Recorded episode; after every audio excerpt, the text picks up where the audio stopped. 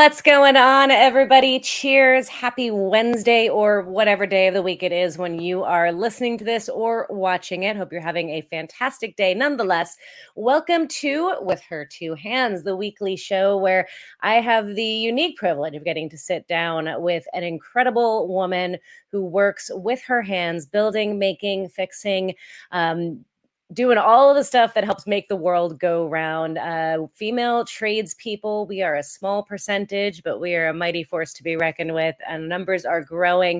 Uh, and it has been an absolute joy every week to get to sit down with these women and hear their stories, their journeys, their trials and tribulations, but also their wins and their successes. And this week will be no different. We have a fantastic guest joining us this week. I'm really excited to introduce you all to her. But first, um, I want to thank you guys all for tuning in and coming and hanging out with us each week.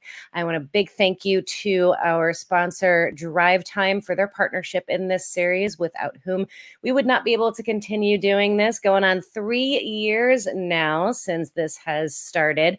Uh, kind of crazy. I can't believe it's been three years already, but huge thank you to DriveTime for helping make that possible. If you're not familiar with them, definitely go check them out. Really cool organization and company. They create a lot of opportunities for young kids getting into the trades.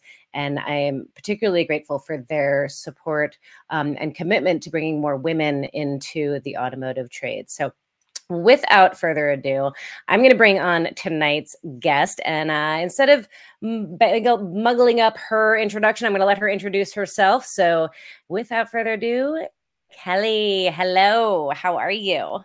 Hello. Thanks for having me. Um, I guess I am Kelly, uh, Ireland. I am a registered master plumber in the city of Philadelphia and I own my own residential service business, uh, TPG Mechanical. Awesome. And you're right in Philadelphia, right? You're in Philadelphia proper? So I personally live right outside, um, about like five minutes south of uh, the Philadelphia airport, which is, you know, what everybody knows if you're from out of town. Um, so if you're ever flying in, give me a call and I'll come pick you up and you can park your car here. Um, but either way, uh, I live right there, but all of my work is really in Philadelphia, mostly West Philadelphia, South Philadelphia, the whole Fishtown, uh, Kensington area. Um, really, North Philadelphia is like further away, so that's like my least, you know, touched area. But majority of my work's in Philly. Fair enough. And you travel all over, all over for your work. You've got clients all over the place, right? So I I mean, like I said, most most of uh, my clients are in Philadelphia. I will travel. Um, I try not to travel too. I mean, I'm I'm always willing to. I have people, you know, in New Jersey who ask. Um, I don't really get too many calls for Delaware County, but out in the counties, I will travel up to a certain distance. But you know, I just let them know that, like, yeah. Usually, if it's like a bigger job, it's harder to you know tie me down to a further location. And i'm always happy to like refer like i have people up in the northeast um, when people call then i always refer them to them that way. Like we have a network and sort of stay in our location but i do get the occasional request that they don't care and that that they'll wait and and then i just make it work because they love you. yeah, so, and it's nice because they'll support women, and it, and that's usually their motivation, which is why we're here. Do you find that you get a lot of customers because they find out that you're a female plumber, and that oh, people are sure. coming to you yeah. strictly for that?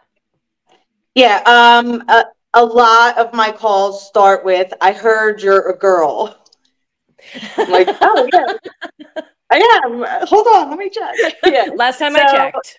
yeah, so uh, that's cool. Um, which is really awesome because I came from construction uh, world where the the feeling was not the same. I was either talked past or talked through or eyes rolled or like I can't believe this is my partner.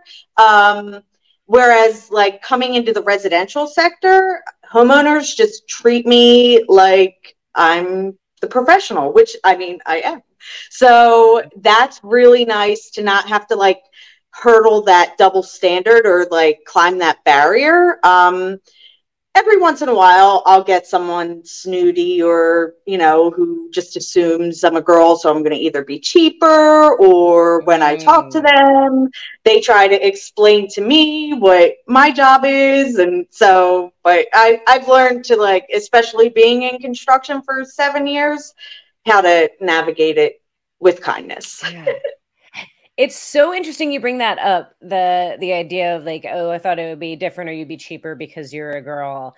I've I've not encountered that often but I have encountered it where it was and I forgot about it until you just said that where I had a customer at one point like it was a situation where it was totally beyond our control. It was, you know, unrelated issues, yada yada yada and her response was I thought it would be different because you were a woman. And I'm like, just because I'm a woman doesn't make me able to do work for free. right, right. Or make me yeah. a superhero that can wave a magic wand and fix your car. we are pretty magical, but there's limits. it's it's an interesting thing but uh but yeah it's um that i think that's one of the biggest perks of being a business owner and and and working for yourself is like there's that filter where people aren't going to come to you as a customer unless they are okay with you being a woman. And so you kind right. of almost don't have to deal with all of the crap anymore. Yeah. Yeah no so, that definitely is a nice is a nice uh, transition especially from like the rough and tough grind of construction which i love construction work but they're definitely the double standard is much more prevalent there so let's go back in time a little bit and let's talk about like your your origin story. Like how did you get into plumbing and then I want to talk about how you got into the union, what that experience was like and kind of that experience so that we can contrast it to what you're experiencing now and yeah. dig into it. So how did you start? So really, um, we were trying to get my kid's father in. Naturally, he's a man. My dad was a union plumber, um, and we needed health benefits. We needed a stable career. We had two kids. Like we both worked in the restaurant industry, which is nice because it's flexible, but it's not nice because it's usually impossible. um, and I, and I love like I love to work. I love fast paced, like hands on, active physical work. So restaurants are fun, but I hated smelling like grease every day. So I just was um, I had already dropped out of nursing school. I was three years in that and just hated it. Um, and so he didn't want to apply, and I did. Uh, not that I necessarily even wanted to. I just was like, why not? You know, like if if you don't want to do it, I'll just do it. Um, and so I went, filled out an application. I had a two hour like sit down, almost like interrogation. It was very like very genuine and very like respectful. It wasn't like, do you think you belong? You know, it was like, how do you think you can cope and blah blah blah. And and you know, even though I hate that that those questions are asked to us, they kind of I mean, it's definitely a rude awakening if you're not ready to like walk into an industry that is going to hold the double standard and going to look at you differently just because of your gender. Um, so I don't like like sugarcoating things, but also I'm like, why do we have to like? Why did I need it? Did you have all the guys sit here for two hours individually? asking if they could hack it and and I had plenty of cl- classmates who couldn't you know and and didn't make it so um but either way I did that that's a 5 year apprenticeship um so that was an interview work. just to get into the school. Sorry to interrupt. That was just no, to get no, into the was, school program. that was an interview to see if I should give them my application. Like oh my goodness. like so and and like i said like so my dad you know was well known in the union. He set up the cad program in the union. Um, you know he he taught cad in the union. So that was like definitely a leg up of like a little bit of nepotism um, but the training director like sat me down and said like are you ready for this? Do you think you can handle mm-hmm. this? And I'm like, not for nothing. I'm I'm one of ten. I said, if anyone knows about like torture and hazing and I mean, I've never been a part of a sorority, but like I've lived it since birth. You know, like you had 9 I've, I've gotten the wedgies. I had to like, you know, lick my sister's toes and weird, weird shit that like we shouldn't have to do, but we did, right? I'm, nine I have, I have nine siblings, and we need to occupy. Yeah. So, and that was cool. Um, I was the first, and I am the only uh, plumber after my dad. Um, my brother is a steam fitter, so he's like in the pipe trades. Um, but that was like my dad wrote my letter of recommendation, and that was one of the things that like was my most proud moment. You know, like everybody grows up, you're a teenager, you hate your dad, you know, your dad's annoying, he's too bossy. He wrote me this letter of recommendation, and when I read that, I was like, damn, my dad loves me. Like, like he's proud of me. He thinks i can do this. Like and and he said that. He's like out of out of 10 kids like i can't imagine anyone being better than kelly could be at this. And that was really like that was yeah, right like that, that's awesome. Right? hey dad. Yeah, so, that's fantastic. yeah and and it was never you know i never went like side jobbing with him. I was never i did do summer help. I worked in the office where he worked because he was a cad manager. So he like drew all the design designed the piping for high rises and stuff. Um, so i would like make copies and sit there and talk to all the sketchers and whatever. And i was in high school and it's cool and i got paid a lot of money.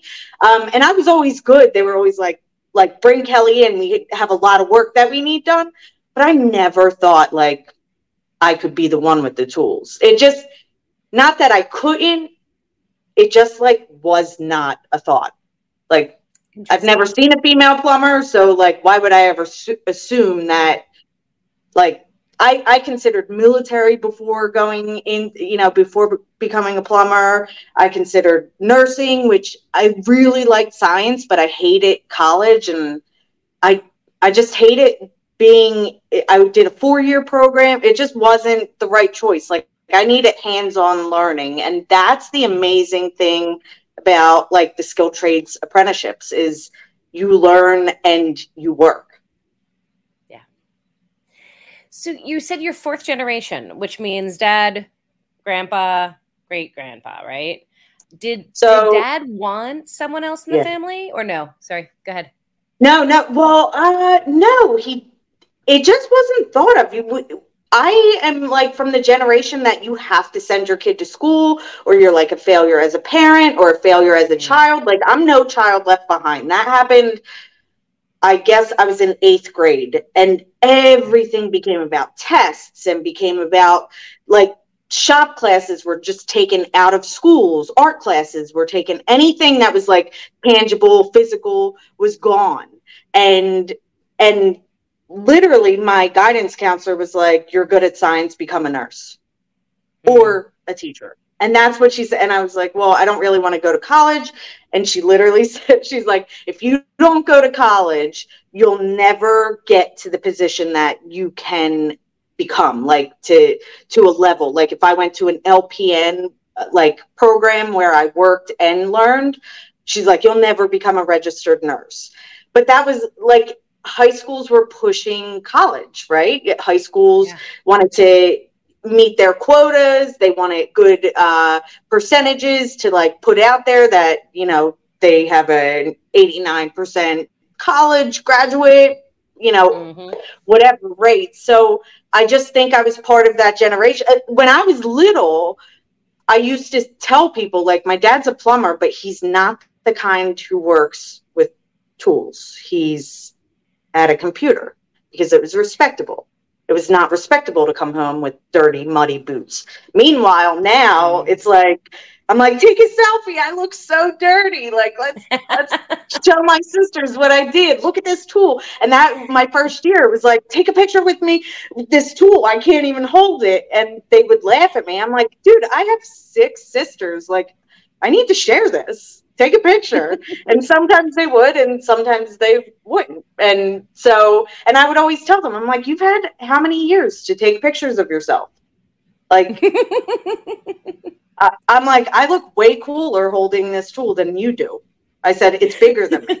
and that was my attitude. And I loved it. Like I loved the excitement, uh, the learning, the the ability to like control something that is more powerful than me. And and that was cool. And that was like a, a whole new perspective. Like I was always a hard worker, but like put a giant chipping gun in my hand and then like I'm like I will I will cut you out the most beautiful little square and and everybody that they would always say that like oh look at kelly square it's so it's so good it's not all chipped up and blah blah blah and i'm like i don't understand why you guys can't get it like that like just take your time.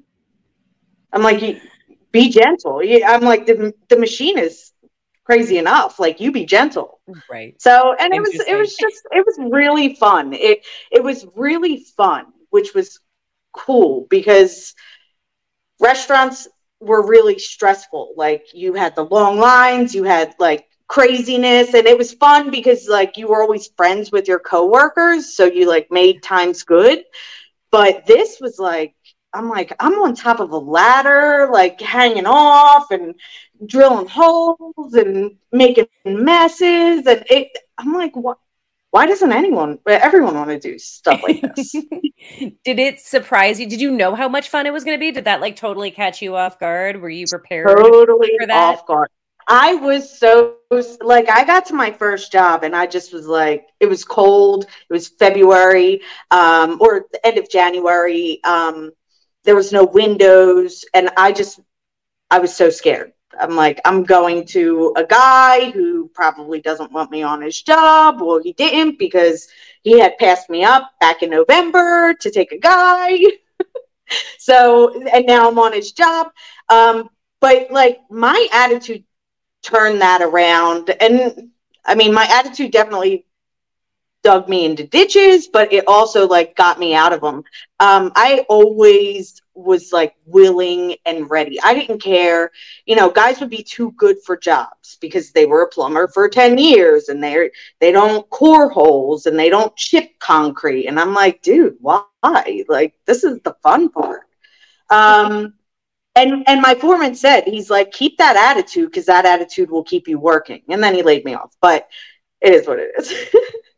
but it, why, yeah, why it, did he lay you off? Was, Should we dig into that? Uh, I mean, it definitely. Yeah, we could. Did you, did you deserve that one?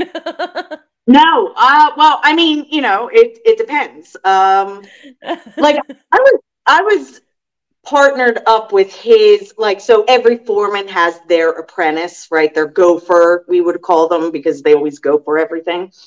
Um and that was my partner and he was sort of cool in the beginning like very like this is how you do things this is how you pick things up this is how we work. And then it was like i'm gonna go take a nap in the closet get all the work done and oh. and i would like i i'm like well i'll just do it. Like i don't i like what i'm doing and i don't need to take a nap. So go take a nap. Um and then he became like my nemesis. And mm. he was always the guy who I was like I mean that's the reason I fucking got laid off my first job because Kelly's on on her phone all the time. And that was the thing. Like we would both be waiting for a delivery and I'm not I'm not denying any accountability like we both had our phones out it was the age of like touch screens just came out Facebook on the phone, whatever it is. Like you could watch YouTube on the phone. He's watching porn on the phone. So like I'm just like watching Facebook, whatever. Like, and it would people would walk by and Kelly's on her phone. Like it was. I'm like, I swear to God, I'm gonna shave my head. Like Oh my goodness. I swear that it's that ponytail. It's it's the ponytail or my pink hoodie or whatever it was. Right. Cuz like I was like loud and proud about like I'm a girl, I'm little, I'm going to do big shit. So I was always in your face about it and that is not the way to be in a competitive like Manny Man world. So, but and other and meanwhile, like other guys loved loved it and like led me with it because I was a go getter and eager to learn and I wanted to hold all the tools. They let me work, whereas like other guys who don't want to hold the tools, they're not getting up in the lift doing the stuff like their their partner is, and they're just whatever organizing a gang box. Um, yeah. So it definitely after my first layoff, my whole thing was like, Kel, you just see not heard, see not heard. Like all you have to do is keep your mm. mouth shut, no matter what. My mouth was not staying shut. So, it, you know, I'd have a good couple of first weeks and it'd be like, this girl's awesome. She's the best worker. And then I'm like, oh, well, why are we doing it wrong? Or why are we cutting this corner? And they're like, shut the fuck up. And then, so but you're, it wasn't, you're a girl I mean, from I, like New York, New Jersey, Pennsylvania area. Like I could have yeah. told you there was no way you were keeping your mouth cut. Yeah, right. no. Not her. There's and no one way. of ten. And one of ten. I'm like, you're you're crazy if you're not thinking like I'm an attention seeker. I said I lived with nine siblings. Like I want everyone to see me do this shit. Right. Like my mom was too busy to like I mean, she was I would never like discredit my mom. She made our soccer game, she made my gymnastics meets, but like I'm like I just want to be the center of attention, you know? And that's like sort of like then Instagram came and I was like, "Oh, take a selfie, this that," you know? And I was like, "Why can't why can't women be in the spotlight? Like you guys have have been on the bus signs or the billboards for a hundred years. It's our turn." So that was my approach. And some people didn't like that, I assume. Some people did not like that. And that's okay. And that's okay. So we fast forwarded here a little bit, but I want to I want to go back again. So you went to the school. How big was the school program that you went to? So my class was, I think, started with 17 people and we graduated with 15. Um, so okay, not so huge. This is a small program. It, well, that's just my class. So there's Okay. Now there's a lot more kids. Like I, I was coming through right after the recession, so they were skipping mm-hmm. taking classes. So it was really slim in the beginning, but now I think it's like 120, like okay. in the program. Not so, and then they're just like tiered. Uh, every six months is like a different tier of, you know, you're either uh, first period, second, up to ten so there, there's usually 10 periods of classes. So tell me a little bit about the program because I'm not familiar on the plumbing side. I'm assuming it's probably pretty similar to automotive where like you don't have to go to school in order to do the job, but school can be beneficial. Do you like tell me if it's the same? Are you grateful that you went to school? Like tell me how that all works on the plumbing side of things. So on the plumbing side, I mean every state is different. So every state ha- like makes up its own laws about like plumbing, about all trades.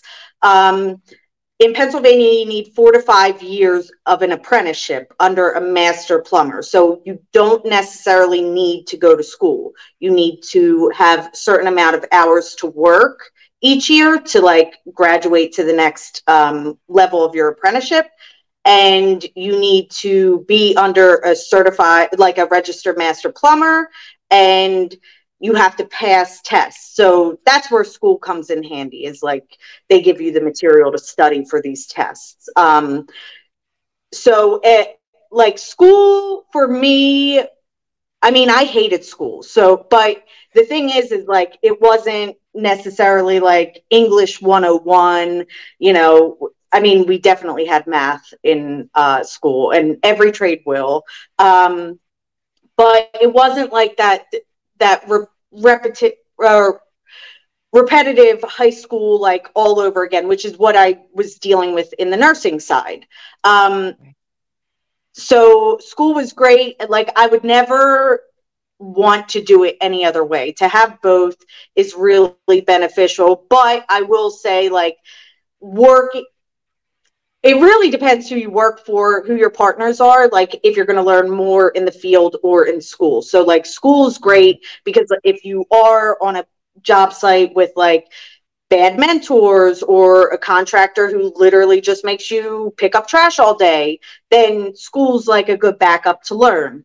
I luckily was always like always doing something different. So I was always learning different things and like my the variety of work that I had under my belt by the time I graduated was really cool. Like I, I definitely it's something to be proud of, I would say. That's awesome. Were you working at the same time as you were going to school? So you were like doing yeah. both hands on and okay. Yep. So I started common? school. All, what? Yeah, th- that's the way. Like that's how apprenticeships generally work. So if you're non-union, like I can't. They do have like schools that you can go to, like trade schools.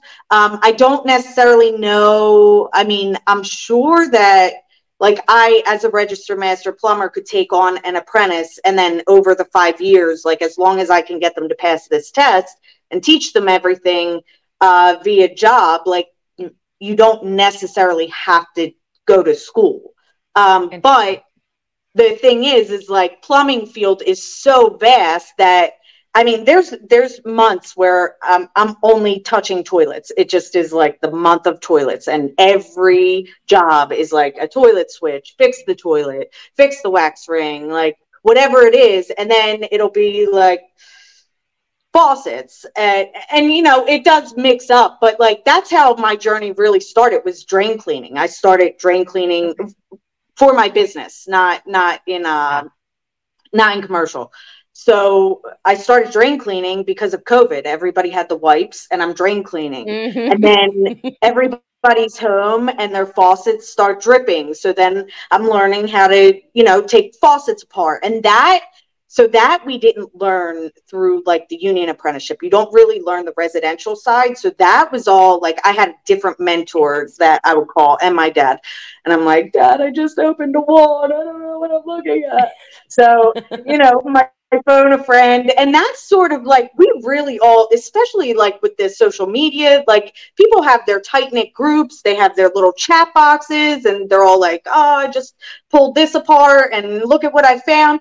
And that's like real i mean that's how it's supposed to be. You're supposed to teach the next generation and that's how traits and that's why like nepotism plays into it a lot because you know the dad has the son come and whatever it is but that's, I mean, if you look at like old school tradition, like that's how it was, you know, you were a carpenter and you taught your son how to build chairs, right?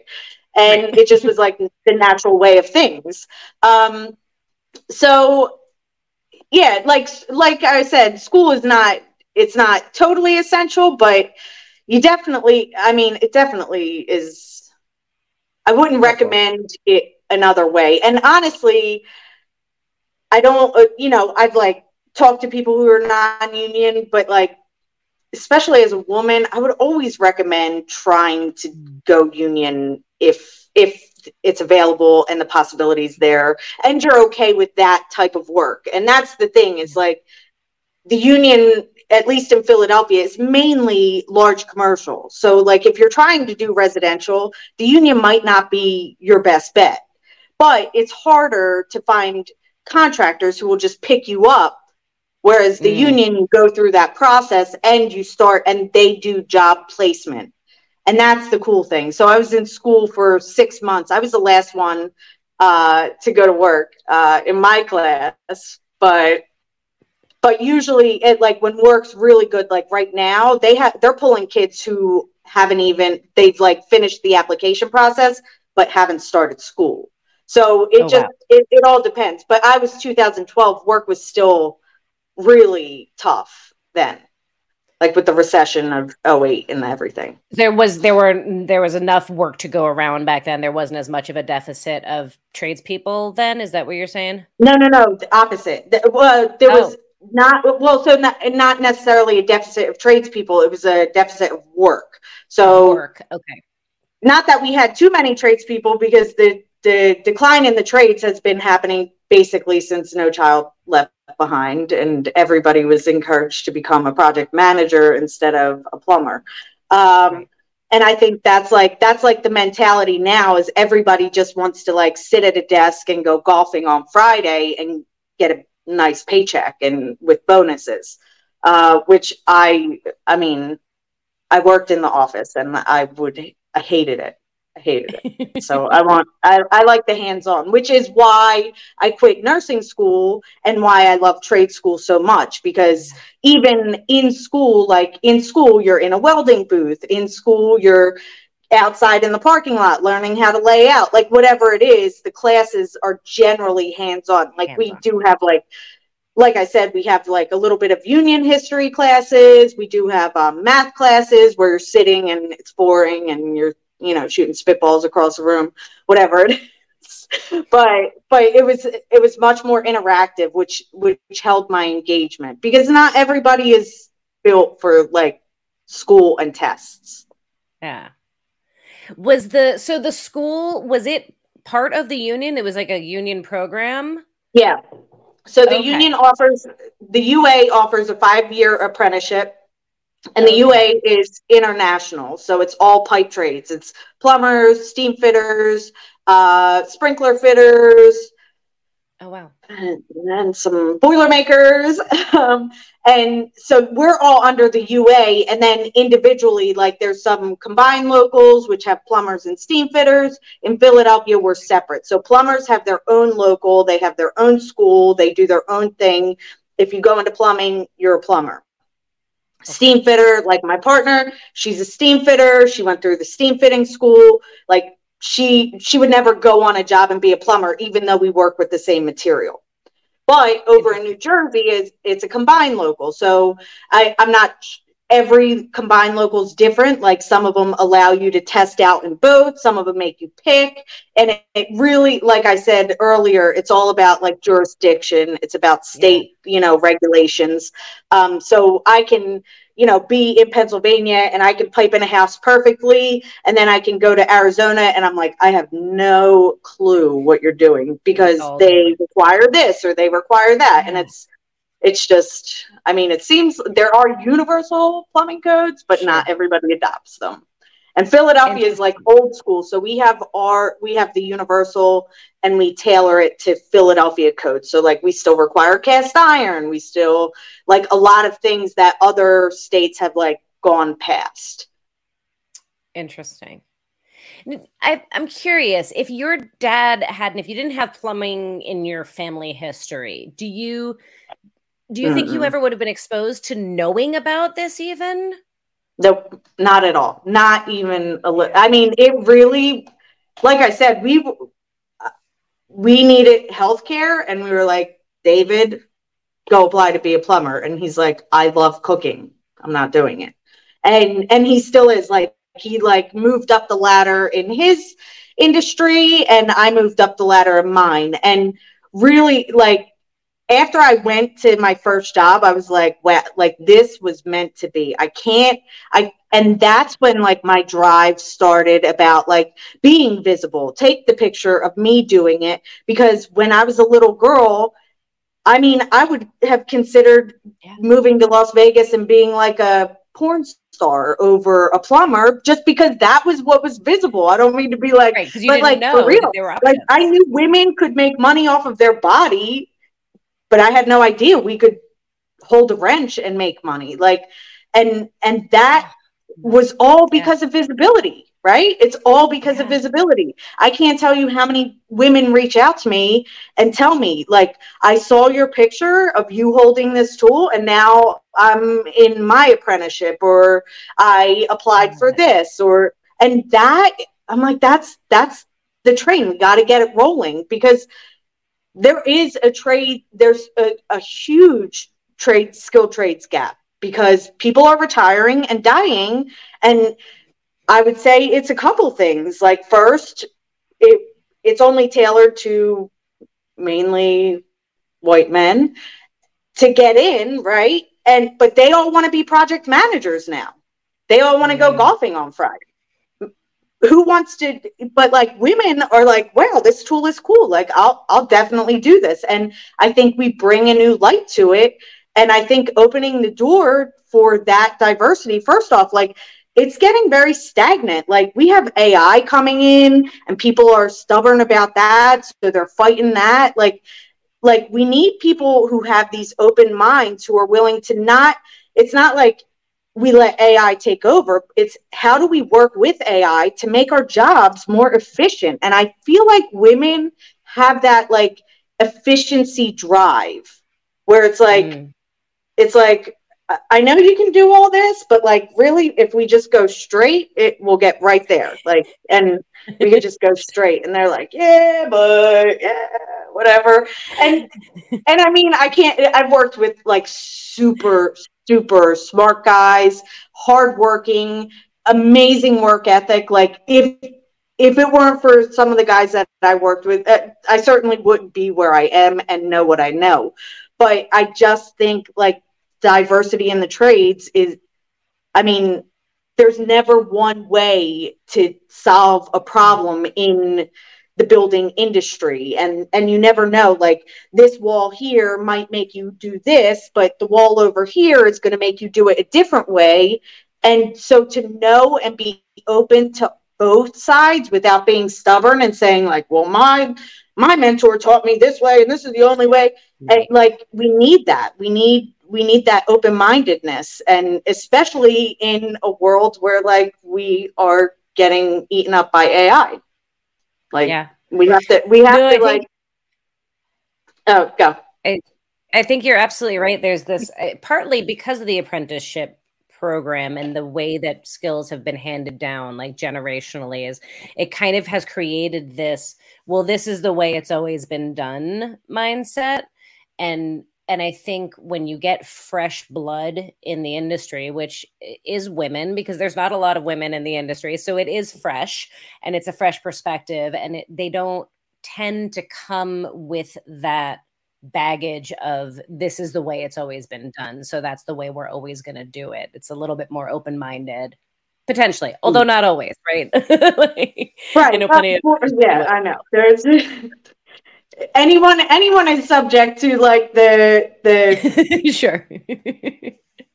Any anyone. So we're anyone can equally be just as shitty or just as great right? Yes. i think also um one thing is is generally women who are getting into this aren't getting into this with like the faint of heart. Like they know that there's going to be an uphill battle. They know so like they're they're getting in this to be in this as opposed to like i hate college which i mean is my situation. Um, i hate college so i'm just going to join a trade because my dad is a tradesman and i know like that's my situation but also like i didn't really get the handouts that guys get when it's like easy like that. Like i was looked over many times by foremen like i don't want the girl on the job. I'll take this guy. And it doesn't matter that he's taking naps in the closets or whatever it is because he doesn't have a ponytail. And when people walk by, they're not like, oh, that person's on the phone. Like there's, or I mean, and this is the worst part is like everybody's just scared that a woman's going to come on and then cry about like sexual harassment. It's like, well, why are we punishing the woman instead of educating mm. the men? Like, why are we empowering that predatory behavior by excluding women as opposed to bringing the woman on and saying, like, you need to get your shit together and hold your pants up or you're out? Right. Yeah, it always cracks me up when I hear male employers say like I don't want to hire a woman because I'm afraid of the lawsuit or I you know I don't yeah. want to expose myself to that. And I'm like how little respect do you have for the men that work for you that you don't think that they can control yeah. themselves around a woman and if you if you don't think that they're capable of working around women, then you shouldn't have them around customers. And maybe they shouldn't be your employee because maybe we should elevate the job site for everybody, both male and female. And like, why yeah. is that? Why is that even an issue? Right. Yeah. and that was always one thing like being on construction sites i never wanted to pull like girl cards like oh i don't have a porta john porta potty i always say porta john very telling gender, porta john right so porta potty anyway um and like it was never about that. It was about why don't the men have toilet paper in theirs right? Like if if i don't right. have one and i'm in theirs like i already see the horrors in their situation. Like why aren't we uplifting that? And i had a a superintendent who came up to me and we would like talk a lot because i'm always i'm always talking but you know i'm always like analyzing things and and criticizing things like the way things are and he said he's like i don't understand why any person in their right mind is wiping poop on the porta porta potties. Right. And, like why is that I acceptable? Said, period. And you are correct. You are correct. But why do you think it's acceptable to provide a toilet that never gets changed, that the poop is coming out of the top? You literally have to stand over the toilet seat to drop a deuce Otherwise, you're sitting in it oh. and you provide no toilet paper. What do you think they're going to do? They're going to do exactly what the child does who's stuck in their crib, who needs their diaper changed. They're going to wipe it mm. on the walls. It's a it's a mm. retaliation. So and and that's like one thing that I'm really like working on promoting uh out loud, but like also practicing is that it's like everybody's all like, oh, you can't do participation trophies, you can't do it's not all about but like really it's not it's just about dignity, treating people with respect. Like.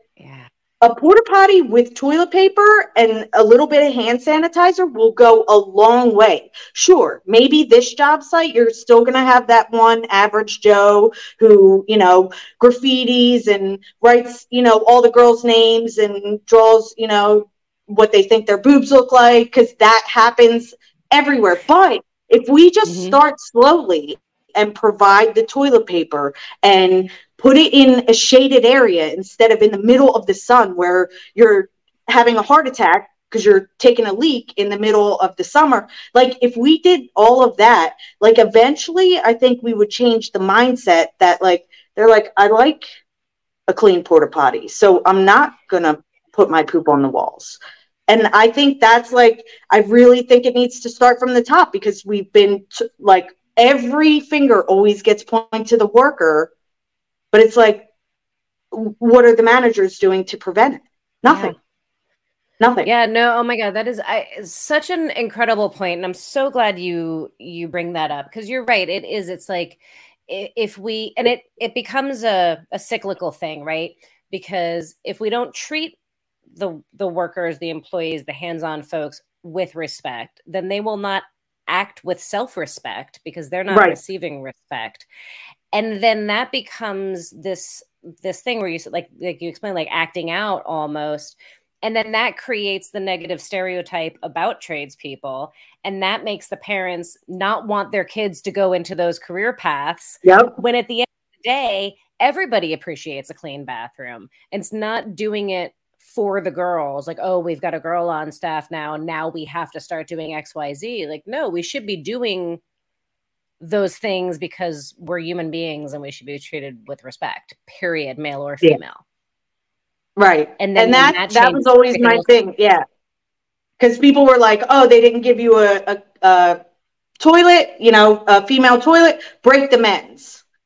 And i'm like why is that How does that help why is that? Then men and women don't have a toilet, clean or dirty. And like, oh what's that going to do? It'll teach them a lesson. No, no, they, first off, they don't care already.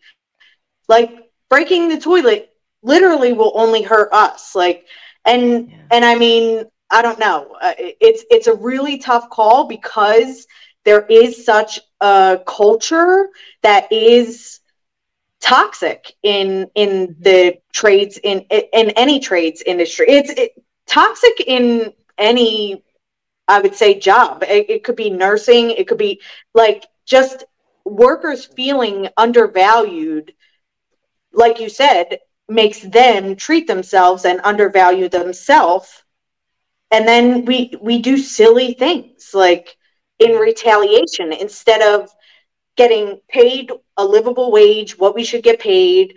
We should have health benefits because if we're sick we can't work. So we should be able to go to a doctor so that way we can work. There's like a whole cycle. And i just think you know i mean i i work really hard to be the change that i want to see from the bottom. But yeah. i always make sure that like people understand that it's the top that has the power to change yeah. a lot faster than we do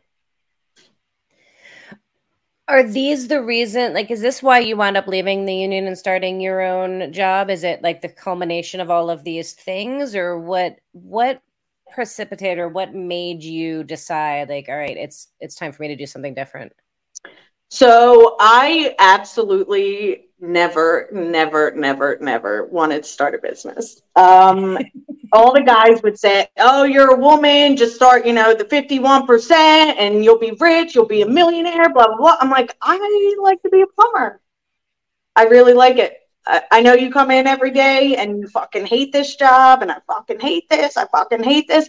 I'm like, take that negative attitude and I'll just do the work by myself. Like you can go over there with your Hawaiian shirt and hate whatever you want.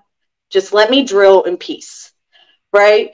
And so that, like, it really got tough because I I a lot of times felt like my integrity as a worker, like I had I have phenomenal work ethic. I don't mean to toot my own horn, but like I was 13 and I was uh, even younger. Like when I went to take your daughter to work day with my neighbor and I was her secretary's assistant, like I was filing like crazy. I was filing stuff she had sitting there for two years. She's like, I've had this for two years and now it's all done.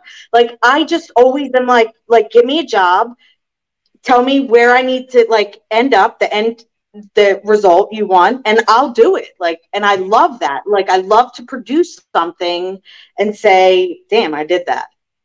Maybe it's the attention thing, maybe it's one of 10 like but that I I love I thrive on that. And I think uh, I think many of us would. We're just not empowered to do it.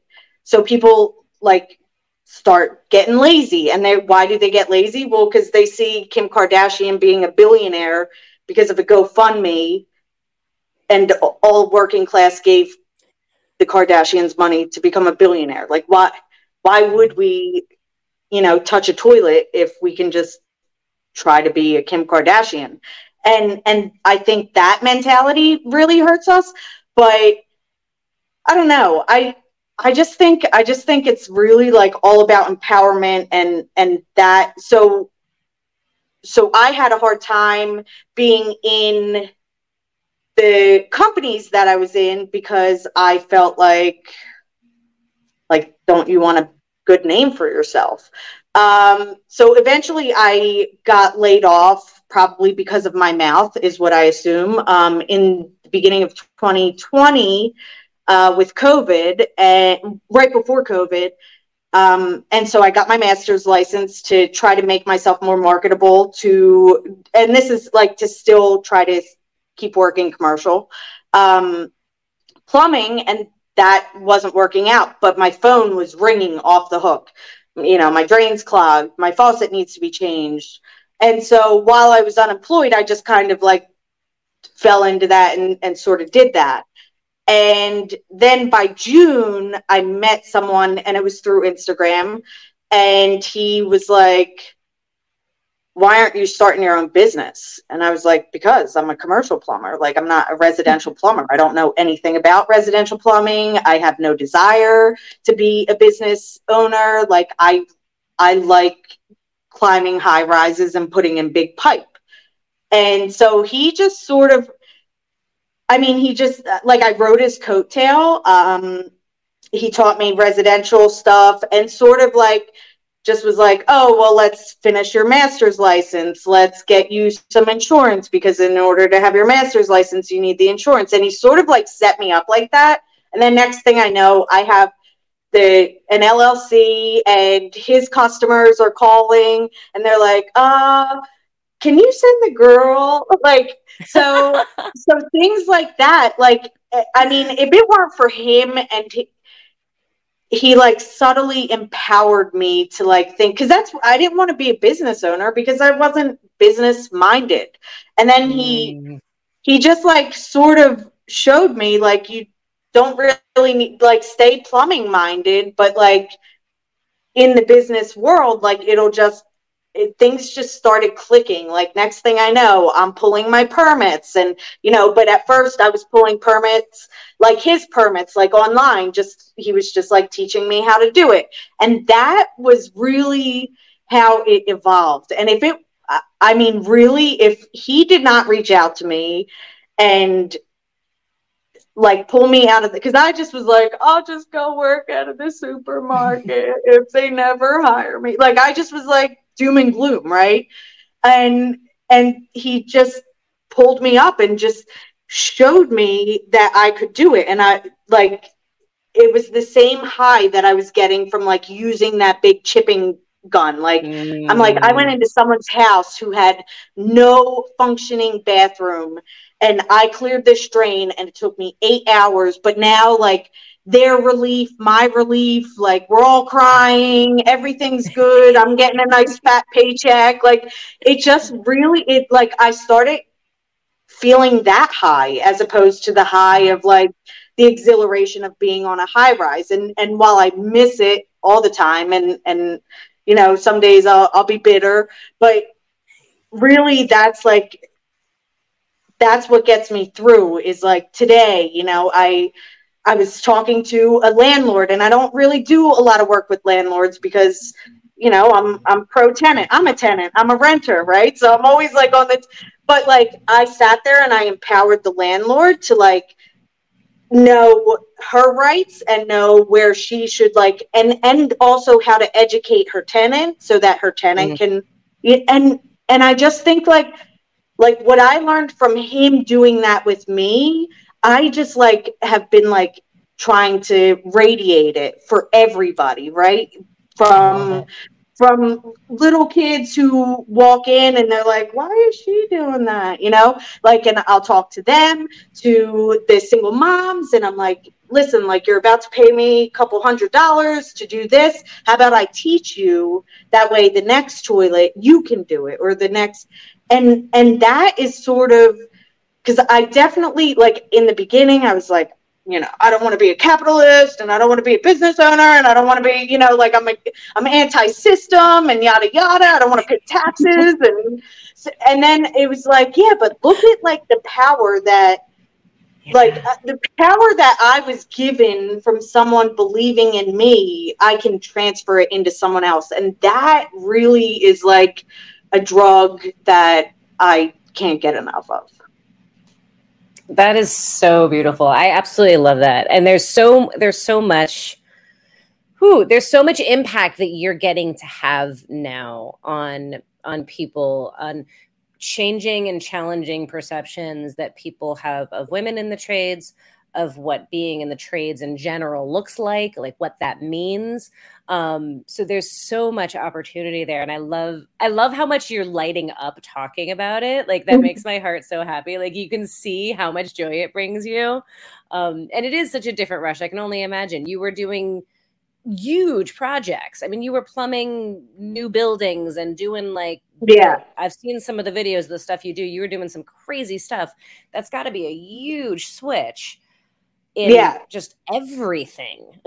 For sure. And and I mean, but also even honestly, a switch in my personal life. Like I now can be the mom who uh, or you know the business who sponsors my kids sports teams and not only that but now like i can accommodate the schedule so that i can be the mom at the kids sports games and and so I mean, really, like it, it has transcended in my whole life where I I definitely like came in and I was this angry woman, man hater, everybody would say. I'm trouble because I always had this opinion where like and I always think I'm like if I was thrown back into a construction site, like I would really would like to see like how it would play out with like like this different mindset. Uh, you know, my mentor was the last person in the world that I ever thought I would like link up with. You know, he is, you know, special operations military. He, he just, oh, wow. you know, like, and I'm miss like I've never even shot a gun. Um, and and now like I was able to like work. He empowered me and like taught me that even with the differences, like if I can overcome my anger and like build like the perception of like inclusiveness, like I just wonder like what like all the partners that I was like he was the worst, he never did anything. Like what if I came at it with the approach of like this empowerment thing, like like we're doing this great thing let's do it together. And maybe some of them, you know, if they're more seasoned, they're probably like, shut up, kid, like get out of here. But, uh, but really, like, cause that was always my thing with when I finally got an apprentice.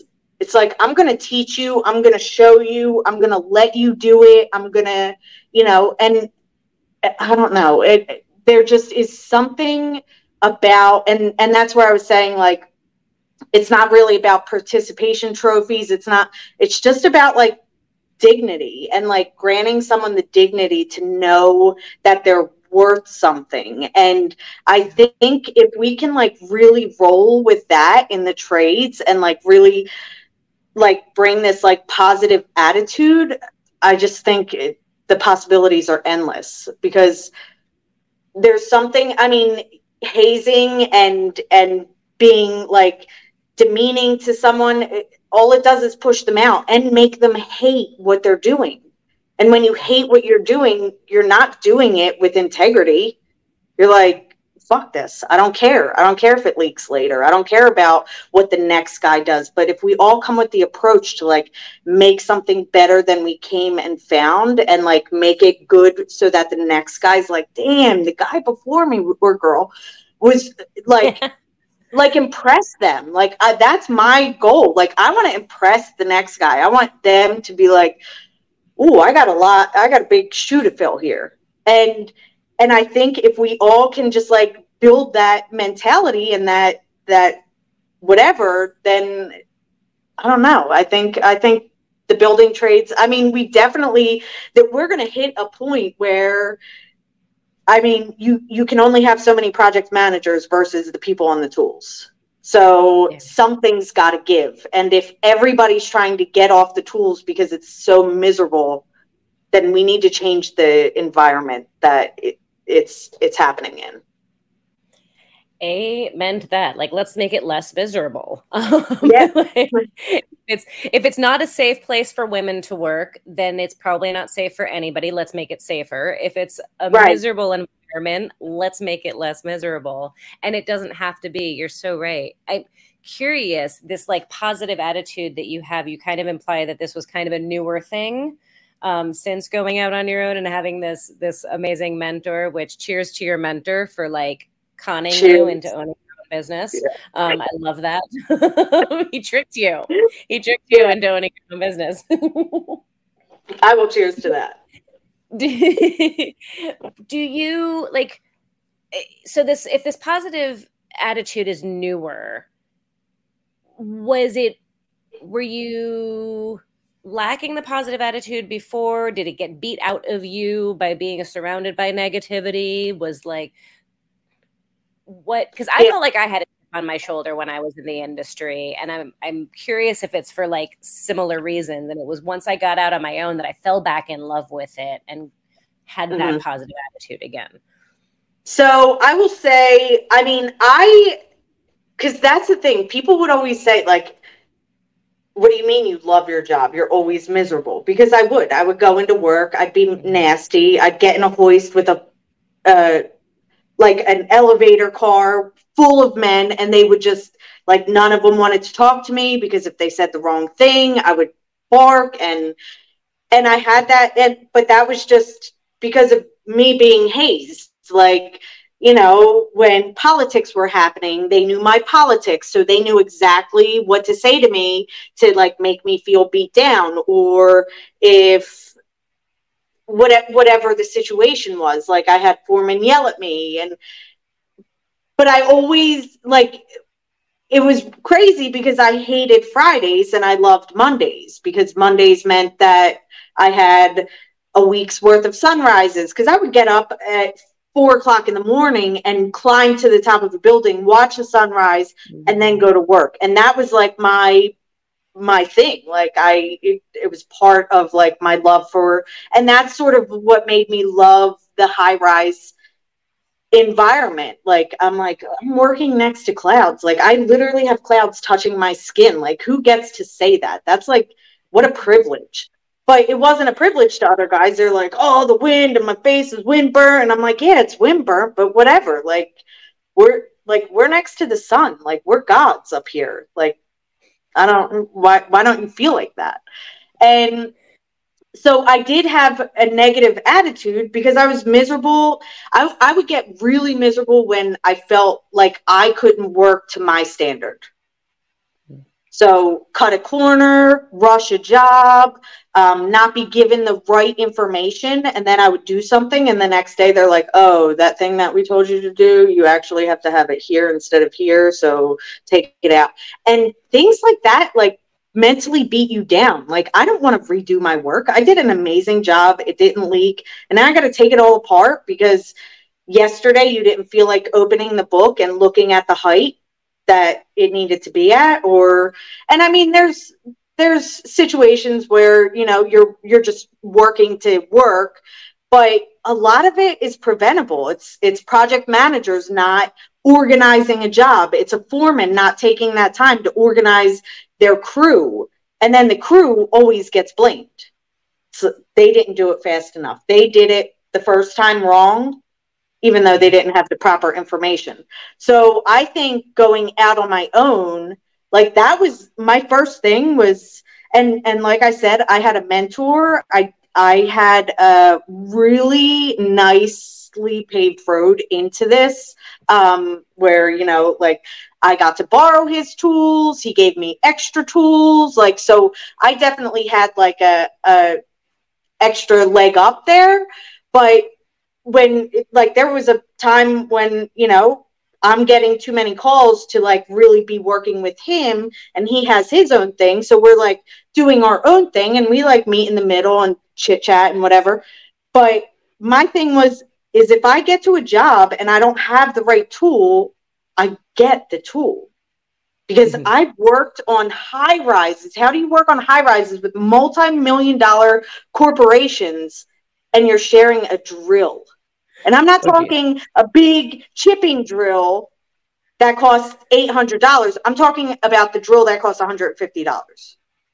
Everyone should have their own drill. Everyone should have their own screwdriver. Like, why are we sharing a screwdriver? But that would happen. And that makes people miserable and yeah. makes yeah. them lazy. Why am I gonna why am I gonna screw the screw in if I gotta walk all the way over there and down a flight of steps to get the screwdriver back up here, screw something in, and then they're going to take it back from me. And right. and so that was always my thing. Like if I do have a big job, like I sat there and I planned, and I'm and I am not perfect. I, every job, it's like that one fitting. I didn't get that one fitting, but it's just that one fitting. It's not the whole job. It's not every time we need to make a turn we got to go back to Home Depot or we got to go to the plumbing supply to get another fitting. Like I plan it out. I like to account for like all the worst case scenarios, bring those tools so that way if the worst case scenario happens, I don't have to go home to get the tool or whatever it is.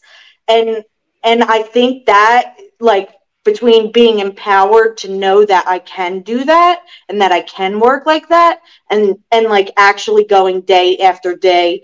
Because there's uh, I mean literally yesterday I'm like I don't feel like working this week and blah blah blah and it's coming out of Memorial Day. I didn't really have my schedule all together. And now I'm booked till next week and and like I do residential service so I don't really book the way a lot of contractors do like months out. I'm basically like a 2 week period and usually I'm a procrastinator so it's like I book a whole week right there and I book a whole week right there and but it's nice too because like uh, you know I was talking to you earlier I had a gas call and I'm able to do that because I'm not tied up with all this big you know, house flipping or whatever it is. It's uh, so much of my work is in West Philly. I can't tell you how many times I'm in the middle of a call and I'm like, okay, I'll just go eat lunch or something. And I get another call. And I'm like, actually, I can come there right now. And like I don't I I always say like it's it's what I put out in the universe and the universe gives back to me because I really I I can't if it were hard I don't know how far along I would be, but it's so easy for me. Like when I get these calls, you know, I I had a call on the east side of the city and I was like, oh, most of my stuff's on the west side. Now I got to fit this in. And then three hours later, I had a whole day in the east side because someone saw, you know, recommendation or their friend, you know, told yeah. them to call me. And, and I'm like, I don't know thank you karma. Thank you whatever stars stardust, put in, put in the work. whatever it is like i'm like i really and and it's all word of mouth. I really don't i don't do any advertising and it just really it's a like i'm accountable and i admit uh, I'll, I'll tell a homeowner like i messed up. This is what i have to do because i made a mistake. And i tell them it's not like i fix it and i close the wall and I'm like, they don't even know that I did that. I tell them, like, because first, we all make mistakes. Second, it's their home. Like, I need to prepare them for what to know. Like, if something, if I'm burying something behind a wall and they have no idea what's going on, and it, let's say it leaks in five years or something, you know like they need to be aware of like the and empower them to be in control of their own home. I i walk in so many homes and people don't even know how to turn off their water heater. They don't know how to right. turn off their water. And like when they learn that they're like wow you know now if i have a flood i'm not calling kelly at 2 a.m to come turn off a valve that she just showed me how to do. And i i just think you know, being able to do that and and like I guess be the empowerer is that a word?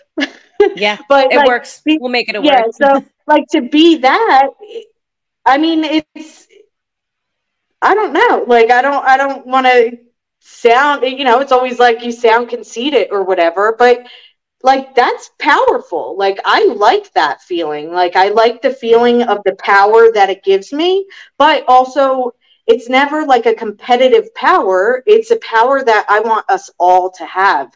And i think if we mm. all can do that and like empower each other instead of being competitive and fighting for jobs there's an i mean there is enough work. Unfortunately like we're feared into scarcity and different areas have different needs. So like some people end up down and out on their luck.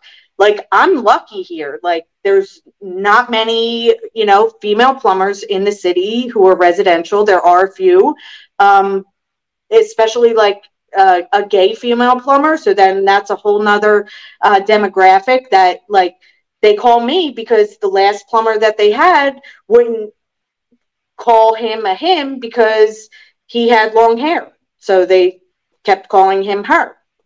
And it was like, that's why. What? First off, this is a business. So why aren't you like treating the customer with right. respect? They're going to pay you. Right. Don't you want them to pay you?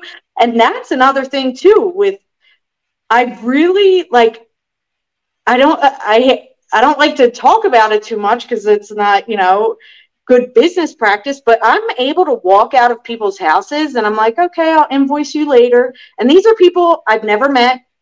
I just learned their name via text last night while I was scheduling. And I emailed them the invoice and they pay it.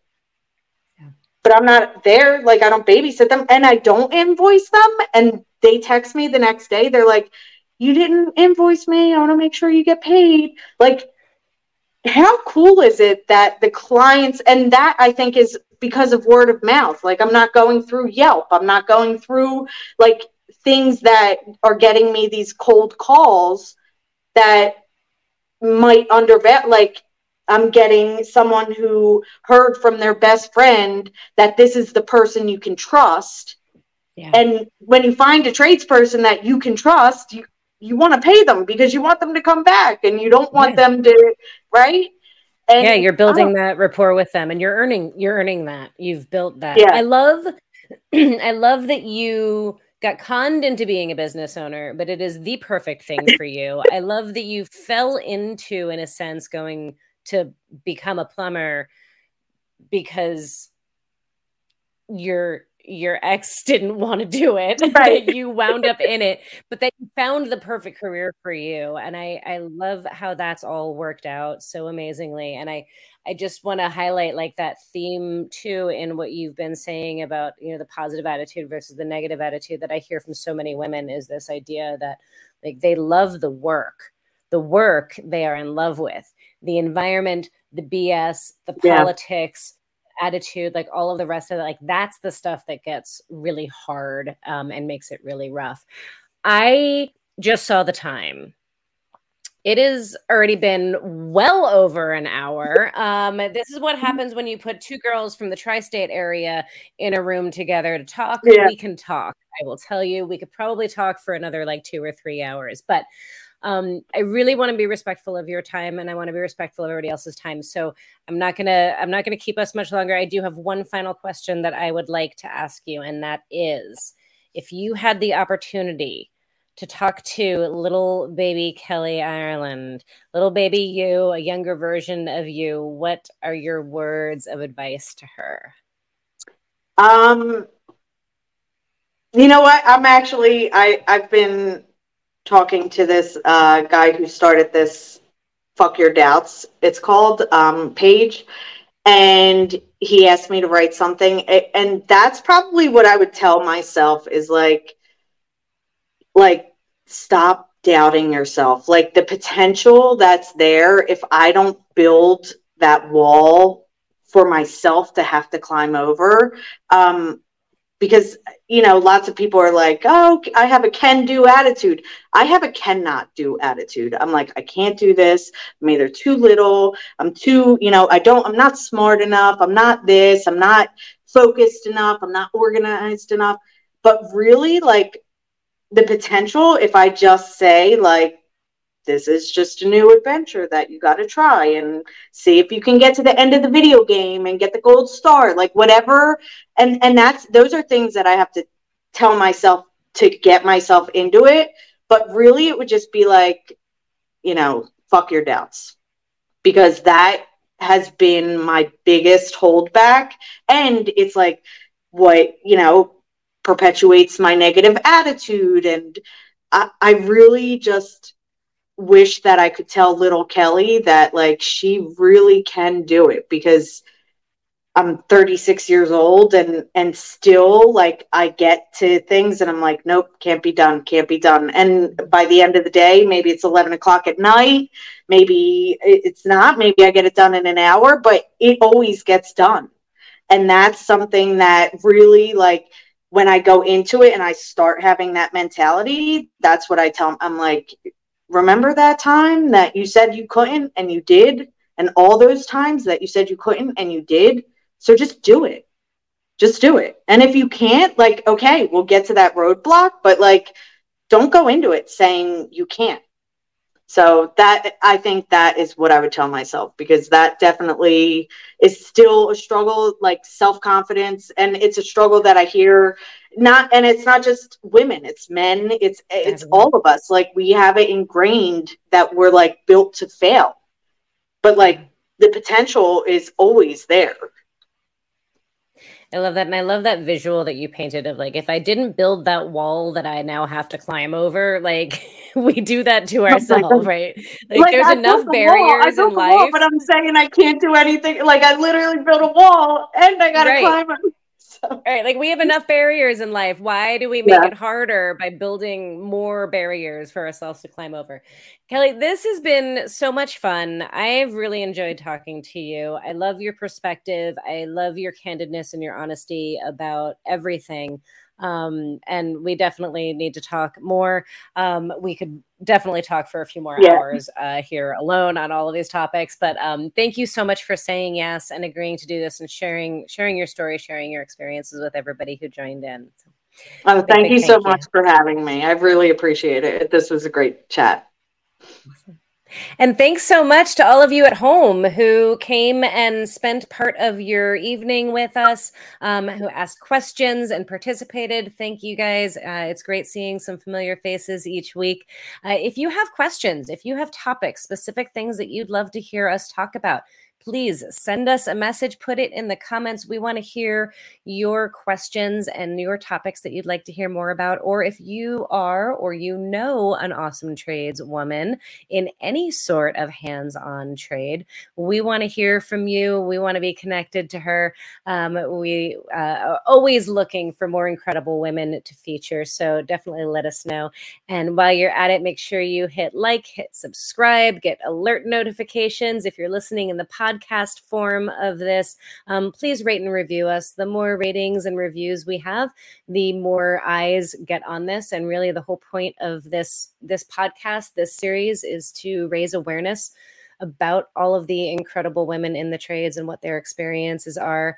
And so more eyes, the better, right? We want these stories to get out there. So please, um, if you enjoy this series, please take a moment to rate and review. And as always, we will be back here every Wednesday, 5 p.m. Pacific, 8 p.m. Eastern. And then every Monday night at the same time, we do an archive release. As I mentioned earlier, this series has been going on for about three years, but it used to live under a different name and it used to live on Instagram. So um, every Monday, we release one of the past episodes from its past life on Instagram. So twice a week you get to catch an episode of with her two hands. So we will see you on monday and we will see you on wednesday. And until then be good to yourselves be good to one another. We'll see you next time